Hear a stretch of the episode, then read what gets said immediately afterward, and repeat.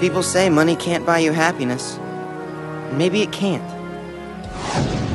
Is that how much money your family has? Yes, it is. And you're still not happy? No, I'm not. But what money does buy you is drama. Lots of drama. Sometimes that drama comes dressed as a girl, like Penelope. Or Chloe. Sometimes drama comes dressed as your best friend, like Trevor. And sometimes it comes dressed as an evil stepbrother from my missing dad's second ex-wife, like Devin.